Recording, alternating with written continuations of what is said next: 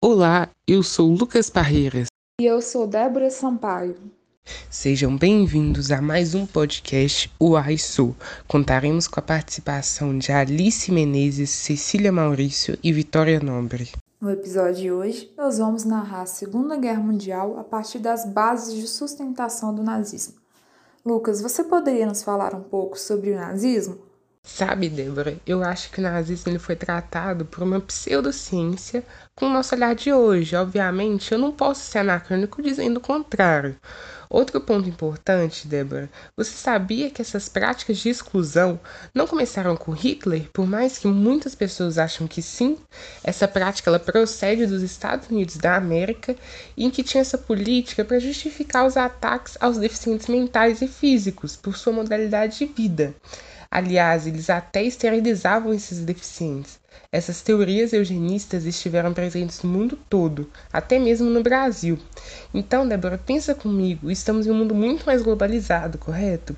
Se essas tendências surgissem em momentos como o atual, essas disseminações ocorreriam muito mais facilmente. Verdade, Lucas, isso de fato acontecia, visto que nós nos conectamos facilmente com notícias e outras circulações na internet, até mesmo em poucos cliques. Em momentos como de crise, pode-se visualizar uma política nacionalista em que a nação queria um governo para contrapor os questionamentos de um socialismo e talvez um futuro comunismo. Isso estava ocorrendo como tendência não só nacional, mas mundial. Inclusive no próprio Brasil, vimos questões como essa de ascensão de um autoritarismo e totalitarismo como Vargas, presidente Getúlio Vargas, com o intuito de combater essa ideologia.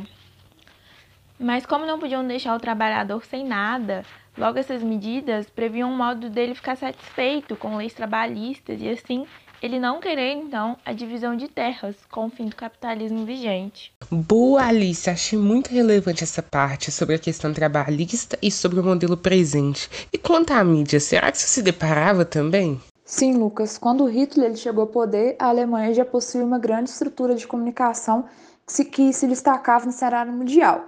E com o avançar das ideias nazistas, eles começaram a confiscar diversos equipamentos daqueles que, dentro da mídia, criticavam o regime nazista.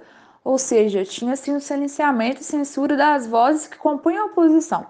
Então, em poucos meses, os Hitler e seus militares eles já haviam controlado boa parte da imprensa alemã passou a propagar os seus ideais, fazendo uma espécie de propaganda de guerra.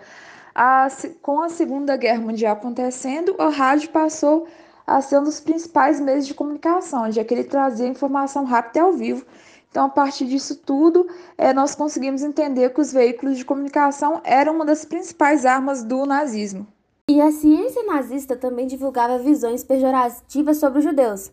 Mas agora vou falar sobre a ideologia racial que Hitler elaborou com base nos ideais darwinistas, ou seja, ele se baseou na teoria da evolução de Darwin. De acordo com essa teoria, ocorre uma seleção natural em que os mais fortes sobrevivem. Se baseando nisso, os nazistas acreditavam que a sobrevivência de uma raça dependia de fatores como a capacidade de reproduzir e multiplicar mas além disso, a necessidade de manter a pureza de seu patrimônio genético. Por isso, para Hitler, era muito importante manter a pureza da raça, pois a mistura levaria à degeneração e com isso estaríamos condenados à extinção.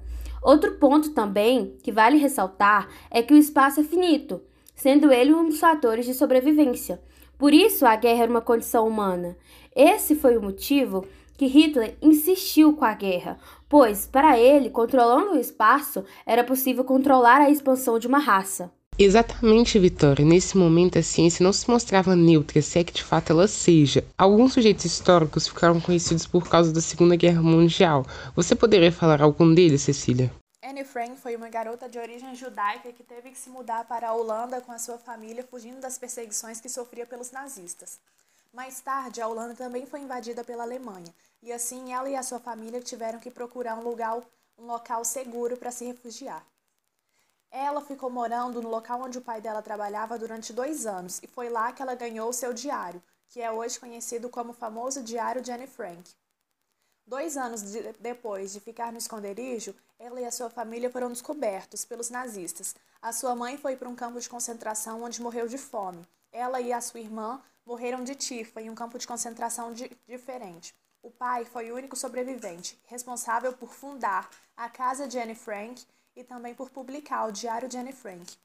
Casa de Anne Frank é o, agora, hoje em dia conhecido como museu que foi, na época, o esconderijo, o refúgio de Anne Frank da própria família. Realmente ocorriam disseminações de doenças nos campos, como supostamente ocorreu com Anne Frank. Por hoje é só, agradecemos a participação de todos. Com ele buscamos narrar a Segunda Guerra Mundial à luz do sistema de pensamento nazista. Até o próximo podcast, ouvintes!